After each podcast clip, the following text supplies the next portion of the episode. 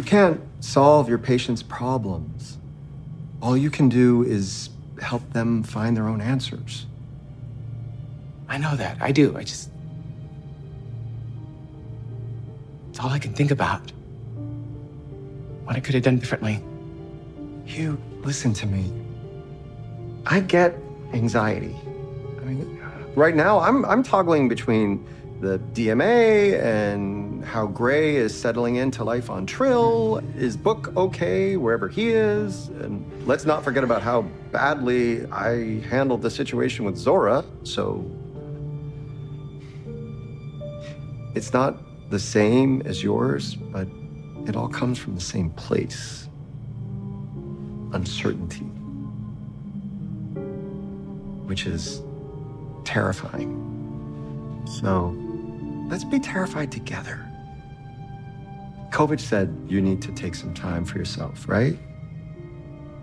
The holodeck just got updated with the Venabalia bloom from Salata Major, so how about we take a little stroll through a field full of flowers for a bit?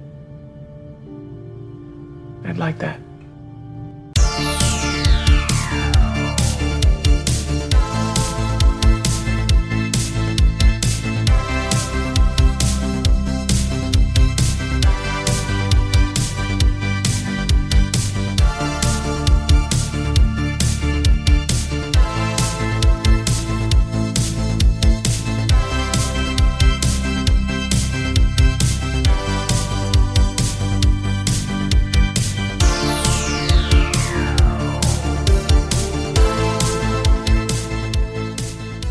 Welcome, everyone, to Deep Space Pride, a gay Star Trek podcast. I am one of your hosts, Johnson, and with me is my co host, Mike. Mike, how are you today on this fine Sunday? I am good. It's been a nice, uh, relaxing, uh, lazy ish Sunday. So, yes. Have you been outside?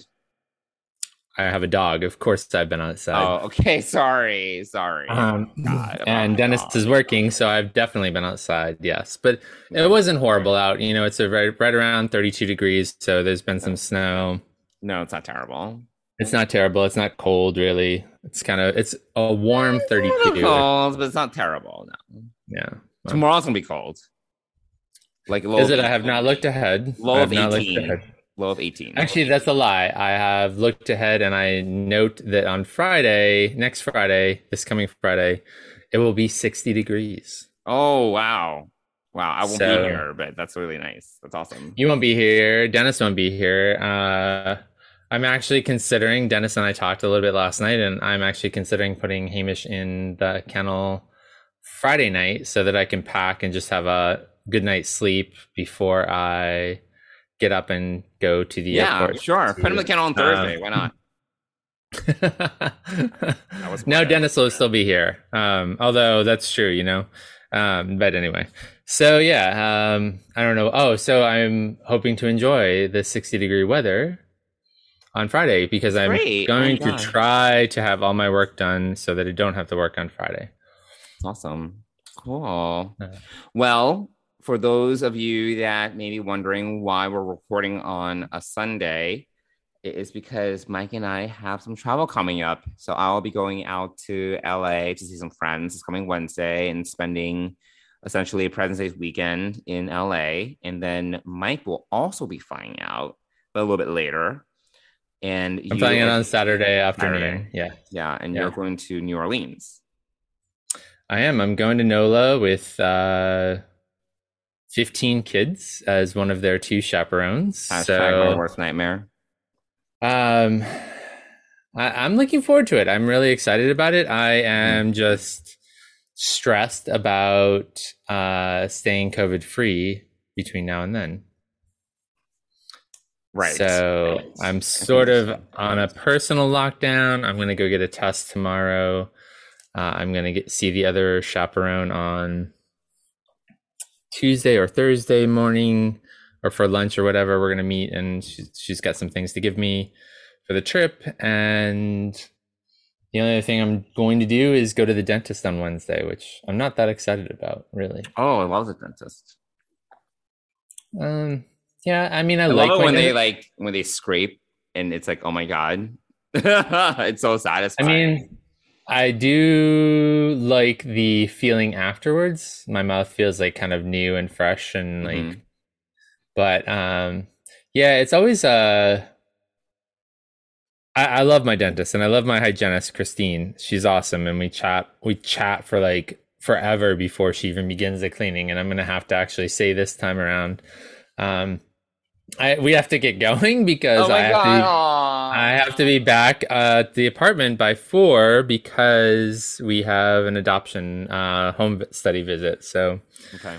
Um, so yeah, so I'm gonna take actually a half a day on off on Wednesday, but um, to do all of this. So yes, um, but then yeah, then I'm away for almost a week with uh, wow. uh, 15 yeah. kids uh, in New Orleans. Right. We're going to be building a house uh, in the ninth, lower ninth ward, and uh, we're gonna we're gonna go to a plantation. We're gonna go on a swamp tour.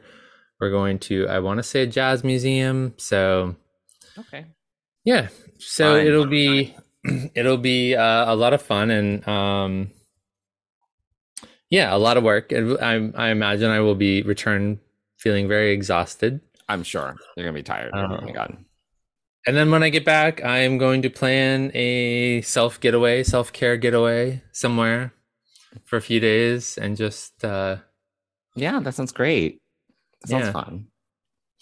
So So what does this mean for our podcast? So we will be releasing this episode, but we will be taking a week off um because of your travel schedule in particular. Um so yeah, you know, we'll have two episodes of Discovery to catch up on in the next episode that we're going to be releasing. So it's going to be a lot of Discovery to discuss. So yeah. Yeah, I'm not even sure. Well, I guess yeah, you'll be traveling, so you may not even see the Discovery episode before you get back. And uh yeah, we'll have to see. I might watch it. I'll be staying with a friend, so maybe and they sleep much earlier than me, so I might just watch it just to Oh, okay. But yeah, I I might. Are you staying at uh, Jeff's place? I'm staying with Milsey and Jeff, my my friends Milsey and Jeff for a couple days, and then um then we, I'm gonna migrate to the Airbnb. So oh okay, that you're correct. sharing with uh, yes with the boys with Dennis and Tony. So correct, correct. So yeah, um, so you know, uh, for those of so for those listeners that are going to be wondering where our next episode is going to be released, it won't be. It will it'll be the week after. So one week yeah. off. So yeah. Yes. So cool. So why don't we talk about this week's Discovery episode? We can I think we can get right into it because it is Sunday. It's Super Bowl Sunday. Not that I think you I particularly care, but I, I am going to a Super Bowl viewing party. So well look at you. you being very, very sporty very you. sporty. But yes, um, you know, we can kind of keep this one a little bit as short and sweet as we as we can, given, you know, we'll see how long we go on for since we can talk about discovery for hours on end. But this week we'll be talking about episode eight of season four, All In. You know, if you win this and you take that isolinium, every bridge you have ever built will be incinerated instantly. The bridge between us, will that be gone too? You leave me no choice. Starfleet will come after you with everything they've got. I'll be one of the tools they use.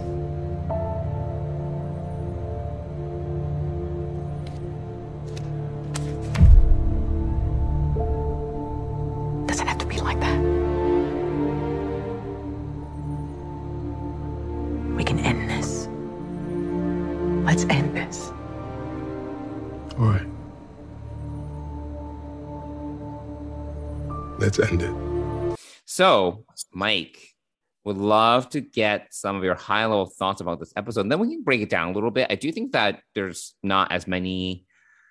Oh my God. I dropped my mic. I'm here.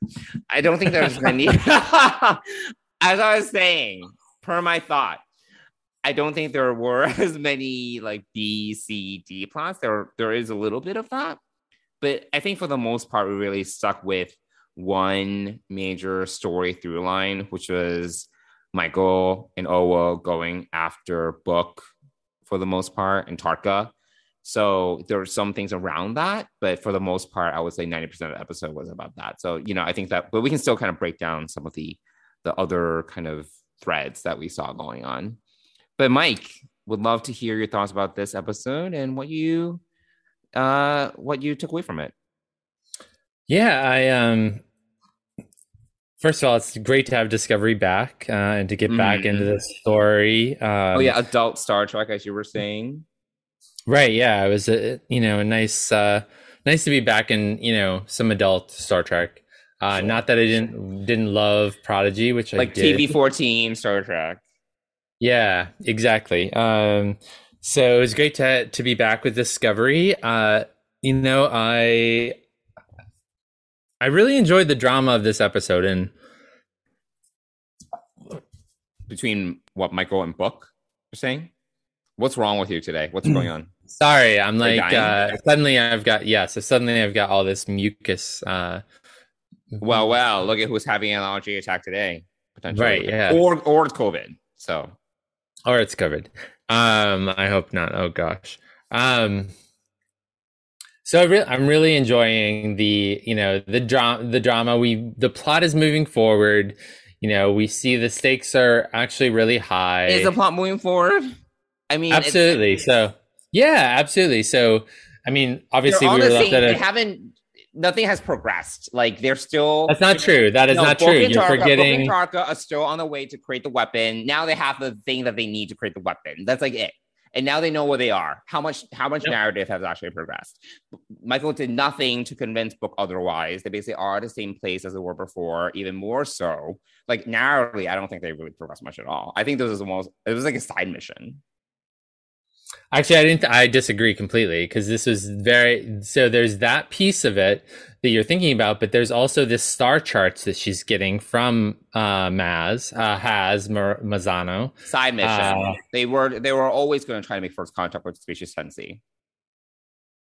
Sure, sure, but now they have so much more information about what they're going into. So there's this big black black space at the end of the episode. You you get like you get to see where they're going and what they're facing. Um, and also you learn that the uh, the the DMA is actually a dredge for mm-hmm. boronite, which can, is a huge energy producer. Um, so you learn that. So you you basically yeah, I, I, disagree with you. I do think I do agree that we learn a little bit more about species 10C, which I can appreciate, but I actually think there's not much narrative momentum. I think we just got a little bit more about this, you know, great unknown. But I don't think it's actually it hasn't pushed the story forward that much. Oh, I disagree. But um, I, I, you know, I yes, as we've both said, uh, no, I think I think we've gotten a lot of great information, and we've had a great story here between, you know, the situation between Michael and and Book being very, um, very tenuous, and this is actually, you know, the the the most pivotal scene, and I paid attention to it again when I watched it again today, was the poker scene where they're um, the whole scene, right? They they agree to knock out the two Osyraa wannabes mm-hmm. together. You know, it, they also agree that they're going to work together and that they just kind of put it on the line. And she says, you know, let's end this. And actually, you know, I think that they're actually talking about two different things there. So they're not, she's talking about let's end this game and like end this. And I think that the way that book answers it is that he's ending their relationship. Yeah. And yeah, I agree. Um, so I thought that that was really no, like, I think whoa. Michael, I don't, you know, I think Michael, yes, because she knew that book was going to win. So I do think that, but I also think, I don't think Michael, you know, she was also, she also knew that their relationship was at a point where there was, they were not going to go back. You know, I, I think that she was aware of it um, though she also kind of wanted to move on. Yeah, I mean, and she also said later on to the president that she's, you know, she's her first and foremost duty is to protect, right. yeah. protect the federation and everyone yeah. in it. I, yeah, so. I don't. I think Michael's pretty aware that at this point, I, and I do think that book is I think all likelihood, and we'll see where the season, the rest of the season takes us. I do think that there will be some point of redemption for Book, in all likelihood, based upon how we typically see these things play out. Um, but I do think that you know there's there is a point of no return for their relationship. Yeah, and I also think it kind of sets up for the future. Although there may be a redemption point for Book at some point, mm-hmm. I don't think it's going to be enough. And I think it's actually gonna. This is my prediction. He is either going to sacrifice himself mm-hmm. to to save her and the ship and the Federation, or however big that that moment may be. Mm-hmm. But also the blowback for Burnham is going to be this loss you right. know this right. this Kobayashi Maru reality syndrome. You know the reality of the actual Kobayashi Maru, which Kirk right. faces in Star Trek Two: The Wrath of Khan. You know which uh, Dal faced, although all that was a holog- holographic place, but he did take mm-hmm. the lessons from it. But um, he he was kind of you know that last time Dal won, kind of almost won the Kobayashi Maru, and he actually lost his crew at the last second and was shocked mm-hmm. by that. And sure. So I think that that's what we're coming up to with uh, with Burnham is this huge loss, and I think that we're not gonna, you know, I originally predicted that we might lose some bridge crew or some someone like that that we sort mm-hmm. of don't know, but I think that the real impact is going to be she's going to lose Book for good. I mean that Book yes, is going I, to yeah, die, and and she's so then I think we're going to go into the next season thinking that she thinking that she took I I'm predicting that she's going to take some time off after this and mm-hmm. Saru is going to be back to being the captain okay. of the of the Discovery. Looking One season forward. at a time in terms of predictions, but I can see. Well, that. that's sort of that's sort of how I see this season wrapping up is an exact almost mirror of season three. So, but honest, yeah, whole... I mean, I can totally see that happening. I yes, I, I agree that we're the whole season has been kind of been setting up some sort of emotional comeuppance for Michael. You know, like it's it's getting to a point where and and you know, even from the very first episode and the conversation between her and President Rillak, like I, I it really has been like now that she's captain and she has a lot more responsibility she is like more following orders now i feel like like she's like much more she's trying to be more mature in her role. I think now is a point where she kind of needs to realize that she can't save everyone and i think book is going to be that catalyst. At the same yeah. time i'm really i'm actually pretty over book. I, i'm kind of done with him as a character. Um I, I i won't be sad to see him go. He's just gotten kind of like for me a little bit annoying like as a character and understand that obviously a lot of his character's arc this season has been about his grief.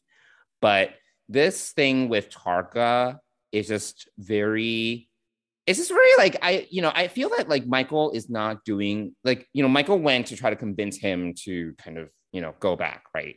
I don't think Michael did a really good job of even trying to convince him that, you know, this is a wrong path for him to take. The, the most of Mar- Michael's argument um, when she was talking to Book was about how basically he's going to be burning his bridges with the Federation and how this is going to get in trouble. Whereas I would be like, okay, well, can you please think about this for a second? I know that you want to deal with this immediate threat, but can you think about what's going to happen after you blow this up? Because literally, this species, 10C, or whatever, you know, has so much power that you think they're not going to retaliate and make things 10 times worse. Like, you know, like I feel that there could be other logical arguments for Michael to make that would have been the first ones. What do you think is going to happen right after? You think they're not just they're not going to do anything? They're going to come back to us like it's going to be even worse. So let's think about this logically. Let's try to make first contact with them. Let's have this weapon. Why not? Just in case. Why not like work in parallel paths? Right. This is me as a project manager. Like you know, project manager cap that have at work. It's like all right, let's let's do both. Let's try to contact them and let's build this weapon. We have this weapon as a backup. If first contact goes wrong, and they're not even willing to talk to us, we have this as a solution. You know, why does it need to be one or the other? I don't even understand why it needs to be one or the other. Um, I I actually think it's very myopic, and I feel they're just doing this for the drama versus like, hey Tarka, this is actually not a bad idea. You know, it's awesome. Obviously, it's dangerous, but let's take high risks. But let's try talking to them first. No, I think that would be actually very reasonable. but no, we need the drama. So it's actually kind of annoying. Well, I think we also have the ego of of both of these. We have the ego of Tarka, who again, I'm never going to like this character. He's a bully and he's an he's an asshole. Um, and uh, he's even an asshole to Joanna in this in this episode, which is, you know, she should kick his ass, even though he sort of she sort of understands partially why he's doing this, but she tries to figure out why he's really doing this. Mm-hmm. Um, and the only person he's told is Book, right? I, I think. Um, so there's that. Uh, yeah, he's. I, I look at Tarka as kind of like the devil, and the devil has appealed to Book's greater or original, more original nature like where we met him at the beginning of season three, right? Where he was kind of operating, he was stealing from other traders, trying to do the right thing, but stealing from them. So he stole the trance worms. He's, mm-hmm. you know, done other other things that you know has uh, Mazzano, you know, reminds him of. You know, like these things. He's done some things he that you know. Obviously, he had to pay up before before he even uh, could get the isodelinium. So, um, so I think that there's, you know, we're we're going back to who Book was originally. You know, Michael was able to slowly, I think, effectively change him and give him a reason to act differently and to have some more ethical standards in, in how he how he did. She probably also slipped into some of his more less gray area ethical decisions while she was on her own. Uh, but overall, I think that what's happened here is that Tarka, the devil, has essentially just corrupted him and his evil, you know, his side. Okay. Uh, and, and preyed upon his anger, though, and mm. to prey upon his grief. Like he's used. Tarka is definitely using Book. There's no question about this. And he knows all the things because he's a super intelligent egomaniac he knows how to trick people into doing these things. He he tricked the admiral somehow into giving him the codes to release the spore drive. So there's that piece of it as well. So this, you know, again, this, you know, I I hope that Tarka finds the justice finds Tarka by the end of this season. Okay. But... Okay. I I think you have very strong feelings for Tarka. Um, I, I do absolutely. I, I, don't mind Tarka as much as you. I, I think that like he definitely has his ego. Mean he, he, he's ego. How do you say it? egomaniac? Say the word. He's an egomaniac. He's an egomaniac, but there's the adjective. Whatever. Okay. I can't say it.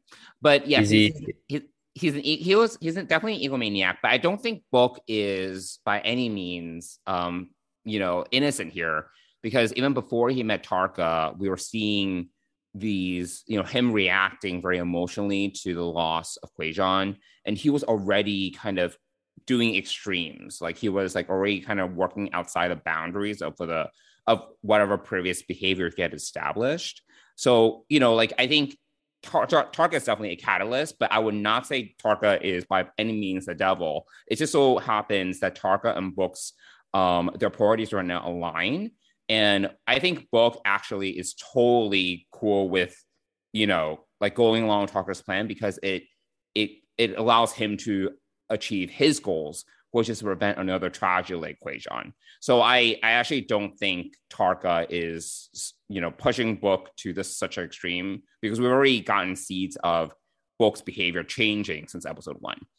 Um, so I would disagree with you. My main argument though is that I don't think either the Federation president or Michael are really doing a good job of trying to convince Book to go on a different path, Book or Tarka to go on a different path, or really trying to. They basically just shut them down you know, versus like I really think that they there's a way for us to all work together. You work on this plan, I work on this plan, and let's do this, you know, let's have this as a backup, you know, in case all else fails. It is very extreme, but we realize it may be necessary. Like I I could have been in that room and actually, you know, argued that.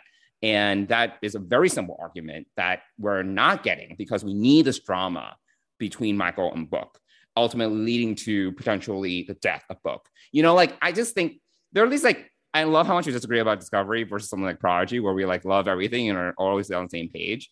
Because I just see these like logic faults, like that won't make any sense and just makes me so mad because I'm just like, I don't get it. Like, you know, like Michael was there to try to change Book's mind, but she does a terrible job of trying to change Book's mind. Like telling Book that he's going to be in like bad, like on the, the Federation's bad list is not going to change Book's mind. You know, that's just such a bad argument. So that was very frustrating to me.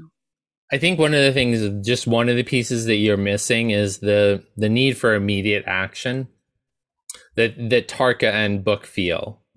So, and and probably all those people who um, voted with their side is this idea that attack first, attack now, attack quickly. And I think that that's the thing there that that's the side and the other side is to to try to make first contact with them. But I don't think either the first contact piece of it is going to take that long. It's like let's talk let's start talking to them now. I don't think there was like a lack sure, of but, but I don't think there's a lack think, of immediacy in that. And the the problem is they don't But I'm saying that Tarka and Book and those other people who are supporting them feel like attacking immediately, almost quickly, uh, as quickly as possible to prevent anything else from happening because they have no idea when the next DMA will show up. Uh, that's that's sort of the threat. So it's sort of a this ongoing threat that's there, and they need to take action right away to stop it. So there's no patience in waiting for first contact to, to be attempted. There is like act fast, act hard, act now. And that's, I think that's just a piece of it. The problem though here is that I don't really feel in that episode where they were deliberating the two options, there really was any sort of good job of trying to find a way for both plans to work in conjunction. Like there, that wasn't put, even put on the table at any point. Like they were like, vote for this or for that, you know? There, so I feel that even if there was a broaching of like, let's work together, we'll help you build this weapon you know, because obviously Tarka needed the resources and time to build it. wasn't going to happen like in 24 hours, you know.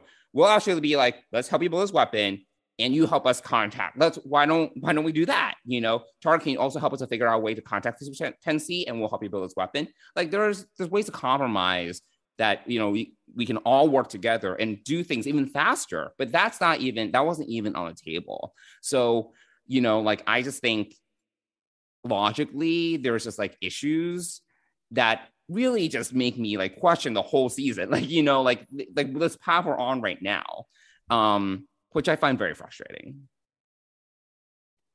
okay i mean i understand that i understand i can see what you're talking about i mean yeah i, I mean i don't you know I, I i i might attribute that to the writers not feeling like no the writers need drama no. that's what they need you know, oh, they, sure, they, sure. They need drama. Of course. Well, it's a dramatic show. It's a dramatic show. I mean, that's the whole point you of know, the show and, is and and it's not based on logic, you know, and it's not based on reason. So this is why the reason one thing is again, I, I can't stand Discovery sometimes. I just can't stand it.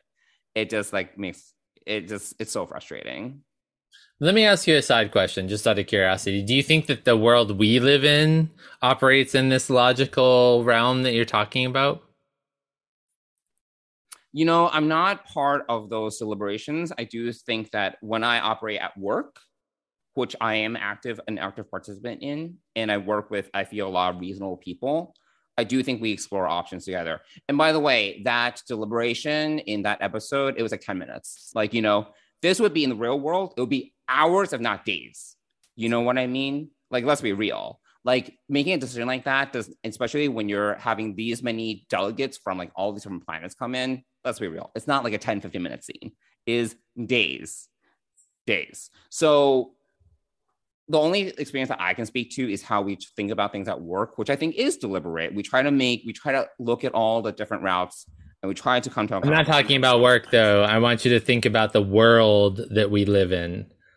The world. I'm not i'm not part of those deliberations. Like you know, like I can't. No, but if you you know, I, the if, way that I look at the way that I look at the deliberations that happened in Discovery is the way that I would look at like the war room in the White House, for instance, which I'm sure is super hyperactive right now, uh, given the the state of you know Russia and Ukraine and, and that whole situation, let alone whatever other hotspots there are in the world that that you know we don't know about. So I think that you know the, this deliberation that you're seeing in the federation council is not is like isn't really the un it's more like something in the white house happening um where you have all these military leaders who are or these this group you know half the table is probably saying right. we've got to act now and the other half is probably saying but we have to go through diplomatic channels. Why don't we try dip- diplomacy? But oftentimes like, they, you know, that's what but oftentimes they are working on parallel paths. It's not it doesn't need to be one or the other. Let's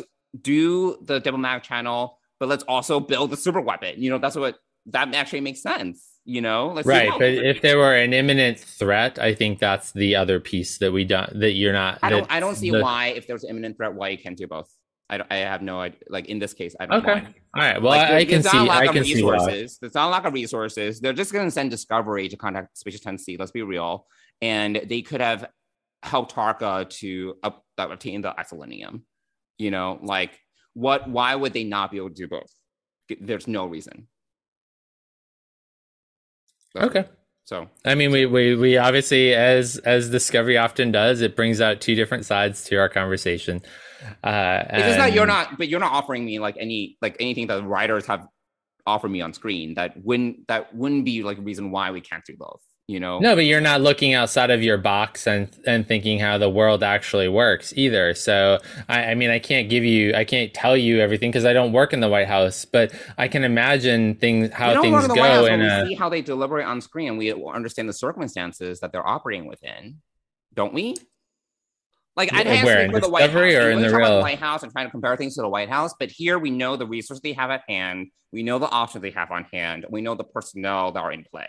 So, given all those things, but you're forgetting about the immediate threat. That would be like saying that there's a going to be a bomb in Times Square you know that could happen at any moment. And what are we going to do? Like is, is, is something you know but, are we going to take action on it or not? Are we going to try to find neither find neither, the group who neither one of those routes lack immediacy. That's what I'm saying. That's not true. So, but the discovery in discovery, there is this. The DMA has just shown up in right. random places at random times. So There's I'm, no... I'm saying, look, Tarka, let's build your weapon, and let's we can say like let's contact Species 10C in the next two days. Like I can. This is if I was there, I'd be like, all right. They didn't have that information. They literally didn't have that information until right now. Right, so which is probably like, like two days after it's been days and days since. All right, let's move on. let's move on. Let's move I mean, you're you're you're. Okay, well, yeah. you know, I think that you you expect everything to operate logically, and I I I don't think that the world doesn't operate that way, and neither does Discovery. I, I think it's bad writing.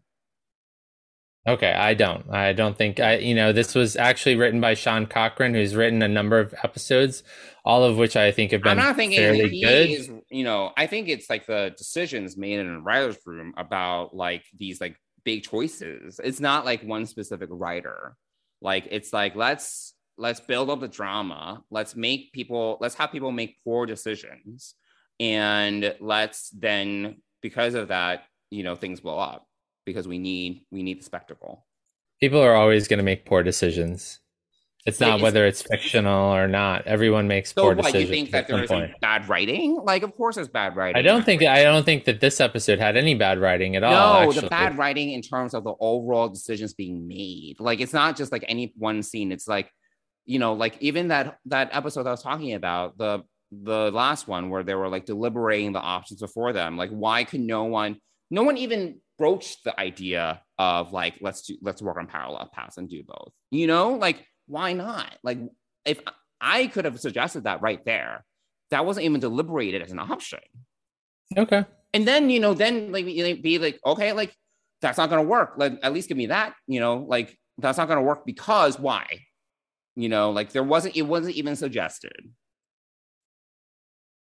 And I think at least in some sort of deliberation setting, someone could have suggested why don't we do both? Why don't we build a weapon? You need two days to build a weapon. So let's get you what you need. In the meantime, let's give ourselves two days to try to contact Species 10C. I could have suggested that. And then what? And then let's let's talk to them. And we can't get and if we can't get what if we to, can't what if we didn't get first contact? And how long are you going to give first contact to happen in order to again let's build, a, let's build a timeline. You know this is how this is how things work. Even in a war room like let's build a timeline. Let's work backwards from when we want to set this deadline to be Like if we can't get any anywhere species 10C, then let's destroy let's destroy a DMA. That's when you have control of all of the pieces that you can create a timeline and a deadline. You don't have you're talking about a something that you don't have control over, which is the DMA showing up, which is random, which it has But randomly shown up over have time. the weapon built. You don't. It's not like he had it. You know, like he couldn't. Yeah, but it takes he's all throughout all these episodes, he said it will take me one day to build this weapon, and then they can set it off. So literally we're talking about 24 hours and 15 minutes. Then let's the let's not make that. Let, then let's make that timeline.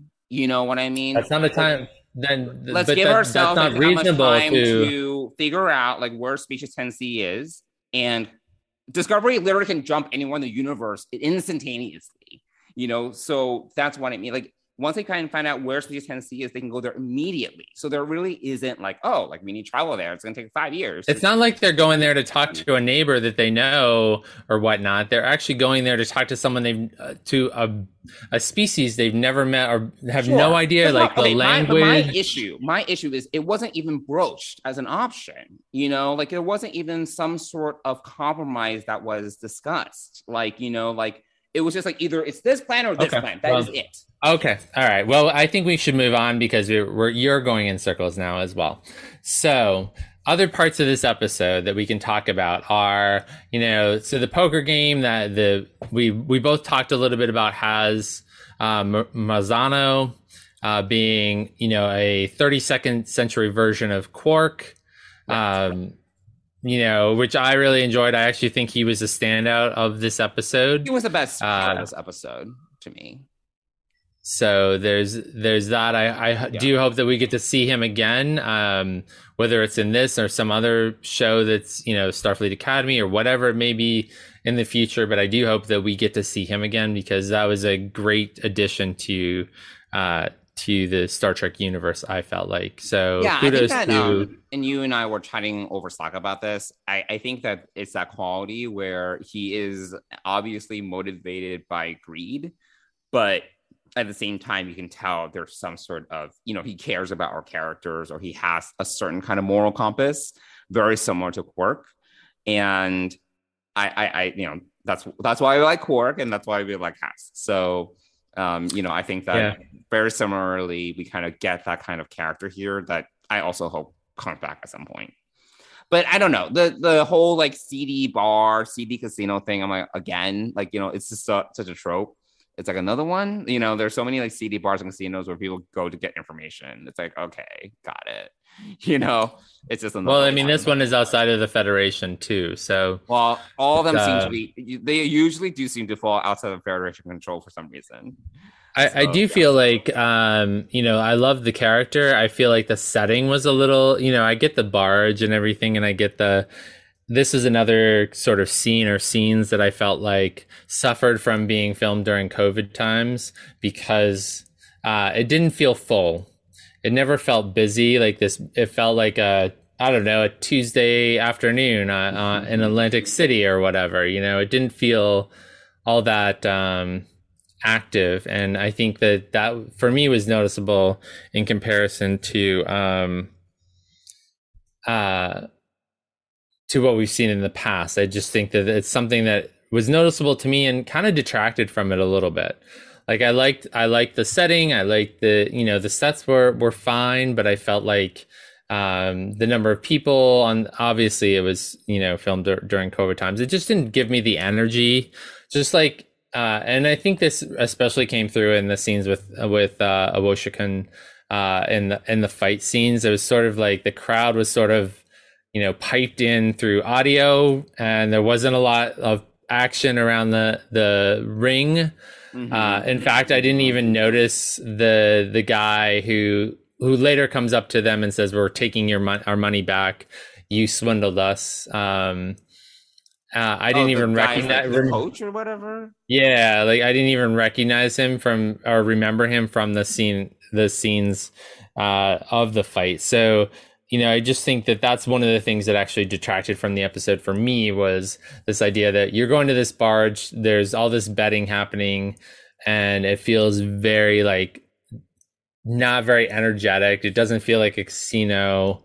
it doesn't feel it just you know i just really didn't get the at the atmosphere wasn't created well in this episode in this part of the episode for me um and i and i think i've kind of remarked on it throughout this season. I mean this is definitely a season that's made in covid times and the lack of additional characters and, and extras has been apparent on discovery. It's on the discovery and, and it's sort of in this case you know a casino you would expect to have more more people in you know active and involved in it. So that for me um uh was uh kind of detracting uh a little bit from this part of the episode but you know i definitely uh enjoy has and i liked that he really was rooting for michael and book uh, I get. Well, to your point thing. about the bar, that's interesting. I mean, I, I totally see what you're saying now. Now that you're talking about it, but yeah, I don't know. Like, because, you know, Boba Fett, you know, which we also recently talked about, like the bar, I don't remember the name of the bar that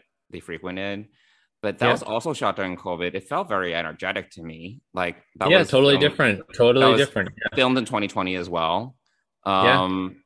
But yeah, I mean, I got, I don't know if they did a better job with COVID, like, or they were more, I have no idea. I don't know how it all works, but yeah, I don't know. The energy was very, you know, if I were to compare that, you know, that bar, that CD bar with this CD bar, very different. Like, you know, like I think that yeah, exactly, making it feel more lively somehow, even though it was during, you know, pre-vaccine pandemic.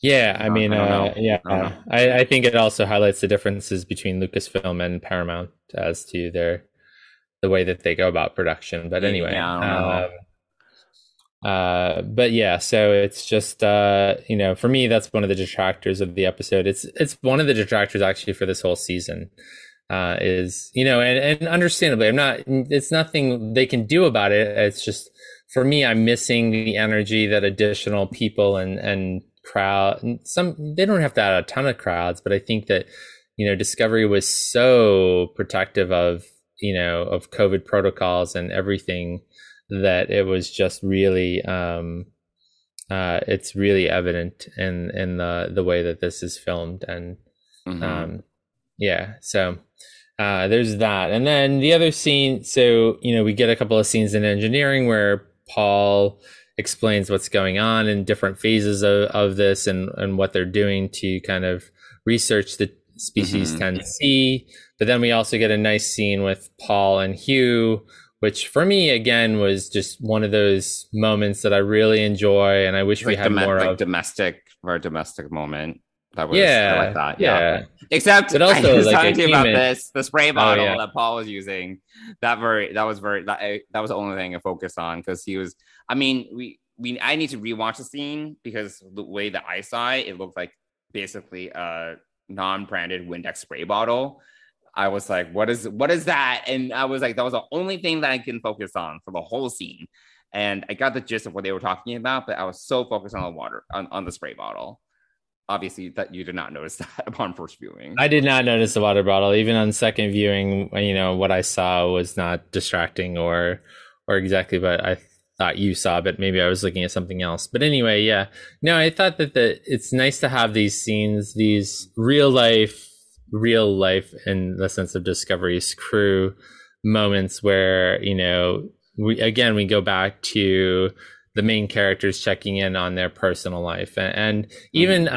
um, even at the beginning of one of the briefings i thought this was really good and also kind of connecting as well is that paul and and saru i think those are the only two in this scene but both of them uh, checked in with Michael and said, "How are you doing?" Essentially, you know, we're we're with mm-hmm. you. We're sorry that this is happening with Book, and and mm-hmm. there was that appreciation. So.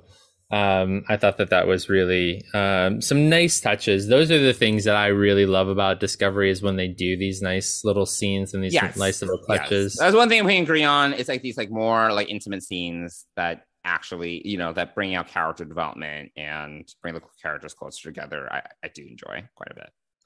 Yeah, and I think in this case, the the spray bottle was distracting. Sure.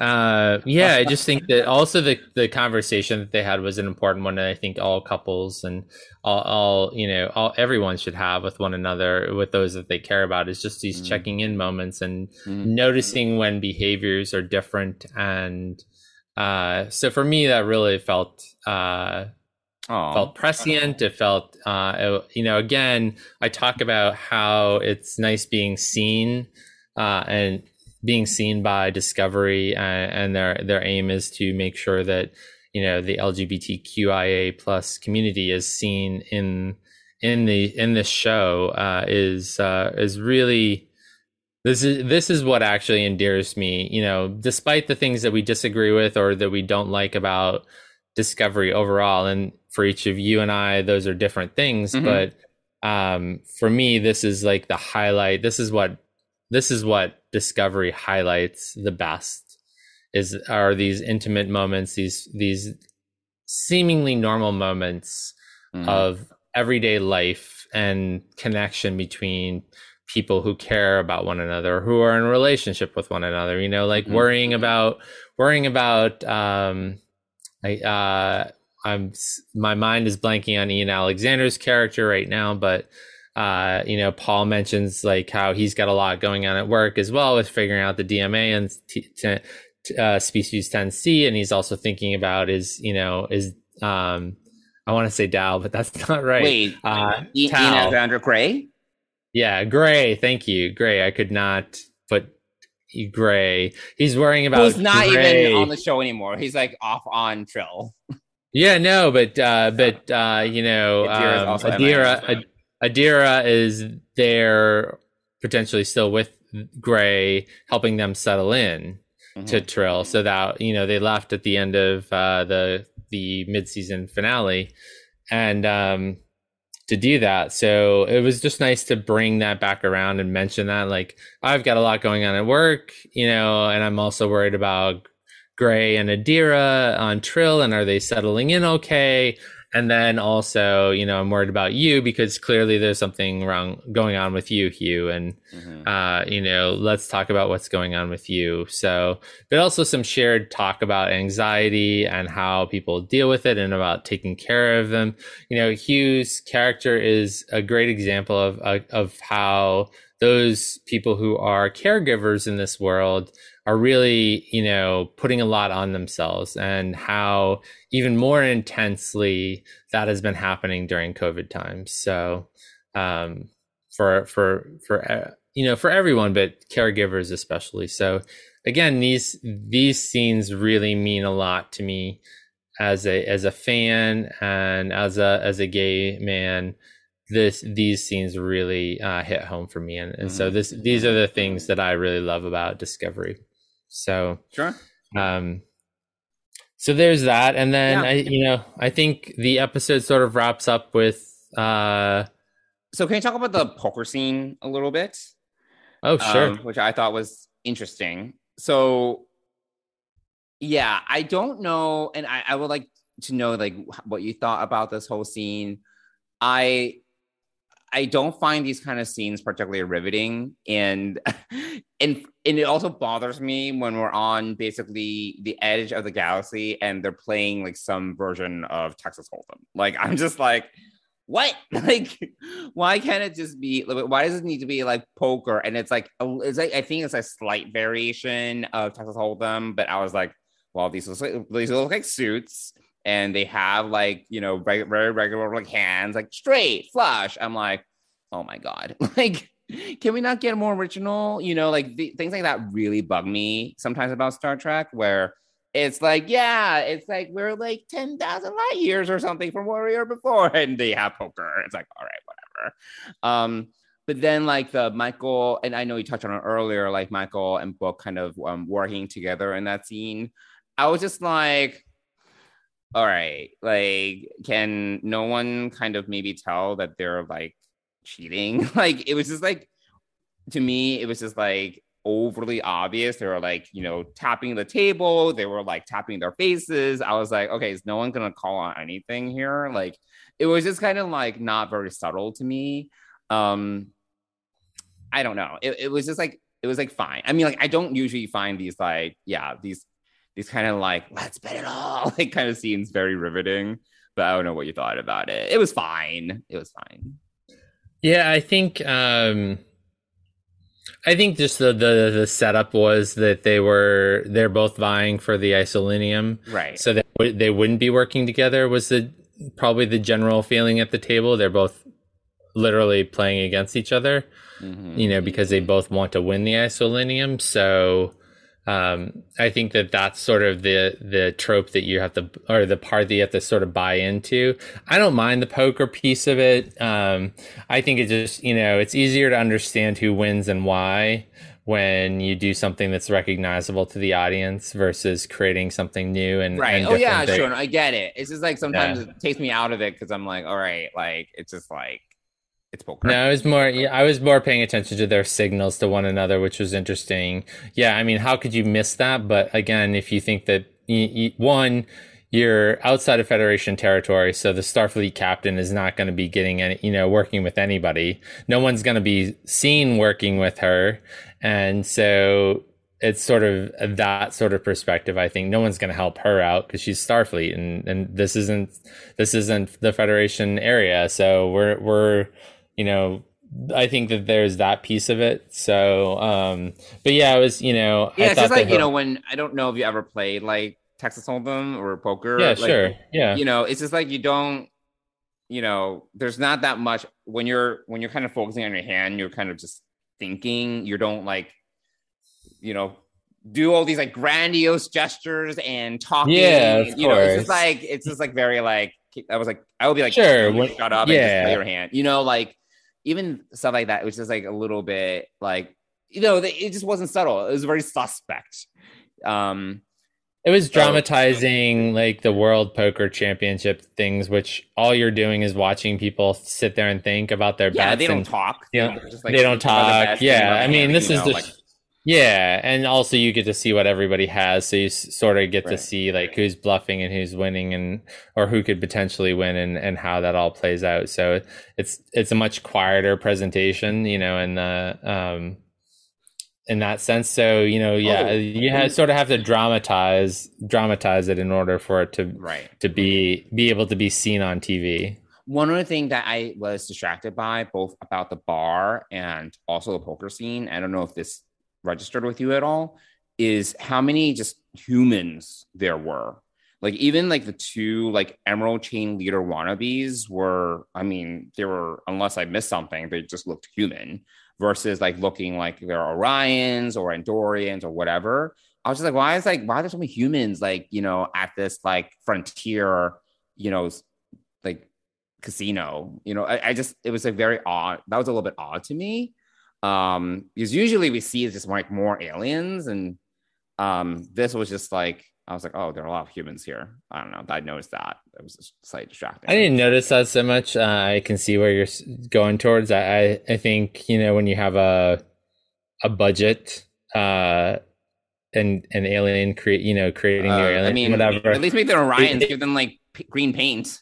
Like you know, it's not that difficult. Sure, sure. Um, um, you know, because the Emerald Chain was primarily run by Andorians. We know this, like run, run by Andorians and Orions. You know, and I'm sure there were some humans working with them, but the majority of them, particularly those that might be trying to take Osyraa like previously held power, I would imagine are going to be Orions or Andorians. So I just thought I was just, you know, I, I, I think they focus more on creating the characters for the the um the cheater who was going around the changeling. Oh, you know, yeah. That, that, was like four or five, no, maybe even six different. Well, five if you, you don't include the triple, right? Um, but all of the they, visual they exhausted effects. their their makes makeup their uh yeah. I think that they focused. I think they f- focused on creating making that seem real, and you know, again, uh, you know, I think that that's where for me it detracted wasn't because I, there were so many humans there. I actually didn't really pay attention to the other characters too too much, mm-hmm. um, or, or that because it was slightly unnoticeable, right? Because there were so few people in this in these scenes. So, um, well, yeah, it was like the, the, the two humans at the bar, the alien that Owo, the not you know, the, the the other fighter that Owo fought, um, mm-hmm. the the fighters um coach or whatever friend like they're all just human i was like i was like that's mm interesting I, I, well they're humanoid i mean i guess they yeah we don't yeah, they really look human they didn't even have like you know like anything that was telltale like at least give them like weird ears or something i don't know whatever um but Yeah, I did notice that too. Um, mm. and sorry, I think you were about to talk about. We're going to talk about like the final, the final scene. Were they? Oh, just were... the you know where we we kind of see what the spaces that they're going into and how there's going to be in this void in this bubble, almost like the bubble that protected the Federation and Starfleet. Yes, yes, that, that was now we have this extra galactic bubble that actually holds a sun and or up to two, two to three planets. Potentially two suns, I think it was mentioned. is okay. like that big. Um, but there are two, at least two to three planets in there as well. So um, theoretically, I mean, they have no idea what's in it. That's the thing. They, they can't right. see. And they're, yeah, they're yeah, just by the size. I guess the admiral right. said this, I, which I you know, are you know. Yeah, he was just he was he was hypothesizing that it was enough, I think, to hold like two suns and a few planets or whatever. I don't quite remember. Um, so I thought that was um, interesting. And then I didn't register the whole Boronite thing until I was reading up on it. And apparently, it is what the Borg in that Omega molecule episode used to create like the Omega molecule. It's oh, like a oh, precursor. Okay. It's like uh, the raw materials for the boronite is the raw materials for making omega. Um, oh, okay. I was like, oh, that is interesting. Um, and I wonder if that is going to, if the omega molecule is going to make an, uh, an appearance here as maybe uh energy source. Actually, hey, like that could be like one of the energy sources for the DMA because it's supposed to be like the one of the most powerful sources of energy in the universe. So hey, yeah, maybe that's something. Yeah, I guess we'll we'll have to wait and see. Uh, and you know, and you bring up the Borg. Interestingly enough, I mean, we're in a we're in a timeline where there isn't. We have no really idea what's going Borg. on. You have no idea what's going yeah. on with the Borg. Yeah, so. so I wonder if we're going to see a new version of the Borg in this extragalactic space, or whether this is going to be a uh, brand new species of some sort. So. Yeah, we'll see. Um, but I thought that was interesting. I yeah, I, I, didn't as I said before, I don't think it necessarily pushed the plot forward. It just added more mystery to who species 10C is, which you know, I'm like, ooh, like little like Easter eggs and hints. I like, you know, I like that shit. So we'll have to see where they go with that. But yeah, yeah. that's it. We did talk. We it has almost been an hour. Somehow we did have a lot to talk about, even though we are just concentrating on one episode of Discovery. Is there anything else that we didn't touch on? I'm trying to think. Not that I can think of. No, I mean we didn't talk a whole lot about uh Owosekun, Joanna, um, but True. she did phenomenal. I'm glad she. Had, she I'm glad phenomenal. she had something to do, and I'm also glad that they went back to that scene in that reference that void right? episode where she wanted to do something. I don't remember the name of the episode, but yeah, um, where where Michael acknowledged that she wanted to contribute more. I actually did like that. Um, that they didn't forget about um, that one short scene with Oo and Saru. Yeah, no, that was a nice callback, and uh, I thought that her and um, and Michael had a nice conversation in this shuttle. Uh, yeah. So that was that was really cool. So yeah, uh, I'm glad that we get to know a little bit more about her. She had some. She had a scene with Tarka. You mm-hmm. know, she had this amazing fight scenes. So uh, kudos to her uh, for doing all that. And, yeah. Uh, you know, she's in she's in top shape for that as well.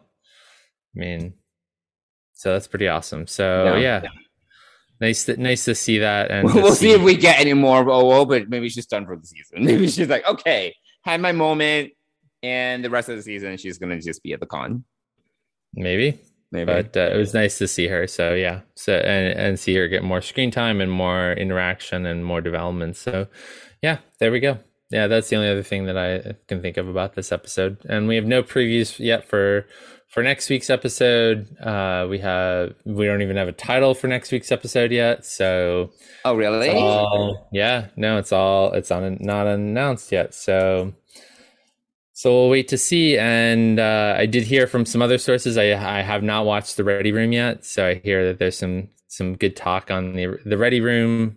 Uh, so I need to go check that out. Um, so yeah, Cool. Uh, I, right. I think that sums up uh, All In, right? That's the name of this episode, All In? Correct. All In.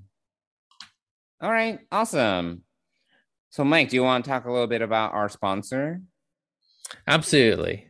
So, Fansets is the exclusive sponsor of the Trek Geeks Podcast Network, or the presenting sponsor, I should say, of the Trek Geeks Podcast Network and also Deep Space Pride. And uh, what's really exciting is over the last 24 hours or so, uh, and again, we're recording over the weekend, so which is a little different than what we normally do, but they just previewed their three Mission Chicago pins, uh, which look amazing. And uh, so you get a really basic uh, Star Trek Mission Chicago pin. You've got one a little bit bigger with uh, the skyline of Chicago. And uh, you've got a third one that's the essentially the enterprise, the outline of the Enterprise D. It looks like with uh, the logo of Chicago Mission, Star Trek Mission Chicago, and the skyline all in one one pin. So really cool. Uh, you can head over to Fansets Instagram to see those pins. Uh, those are going to be available at Mission Chicago, and then any pins left over will be available on their website after that date. So that's really exciting. But Fansets has a ton of other pins on their website. I don't have the February 15th releases in front of me, uh, but you know you can head on over there uh, by the time this airs, by this time this is out there, you can go and check out the new releases at fansets.com. Put a bunch of pins in your cart. Uh, they have accessories and gifts, gift cards as well. Uh, put more than $30 in your cart and you're going to get free shipping in the US. And if you use the code DS Pride, all one word, you will get 10% off your order. And we want to thank Fansets for being great people and our sponsor for the Trek Geeks Podcast Network and Deep Space Pride. Thanks, Vincent. Speaking of Chicago, are we going? Yeah. We I mean, my plan is we haven't, we haven't talked about it. We haven't planned. We have not planned anything. So. Well, you know, we we have a trip coming up in front of us that has been more of the focus. So, true, true. Uh, you know, I think once we get back uh, from those trips, and uh, I get some self care time, or probably before that. But um, we will uh, we'll make plans for that. So, but that's coming right up. That's only um, no, it's not that far away at all. It's, it's like two months. It's about six weeks away, actually. Six, what? seven weeks away. Yeah. When is it? April what? April 8th, 9th, and 10th, I want to say. So, is it? It is. Oh dear. Yes. So, yes, we need to go and make plans for that, and we will do that. But in the meantime, oh, yeah, if April you have thoughts, goodness, yes, oh, that's that is exactly what I just said. Okay. Um. All right. So, Johnson, why don't you tell our listeners how they can get in touch with us? Yeah. So we would love to hear from you. We would love to hear your thoughts on our lively debates and everything else that we discussed today. And if you want to reach us, you can reach us on social, on Twitter and Instagram at Deep Space Pride. And you can also email us at deepspacepride at gmail.com. And we'll be sure to do our best to respond to you in a timely fashion uh, as long as we're not traveling or away. Correct. Correct. Cool. Great. All right. Well, um, thanks, Mike. Thanks, listeners. Um, and yeah, that wraps up another uh, episode of Deep Space Pride. We'll talk to you all soon. All right. Have a great week, everyone. Live long, live long and prosper. Oh, my God. Oh Speaking's hard today. It is. All right. And there's a dog. Bye. All right. Bye.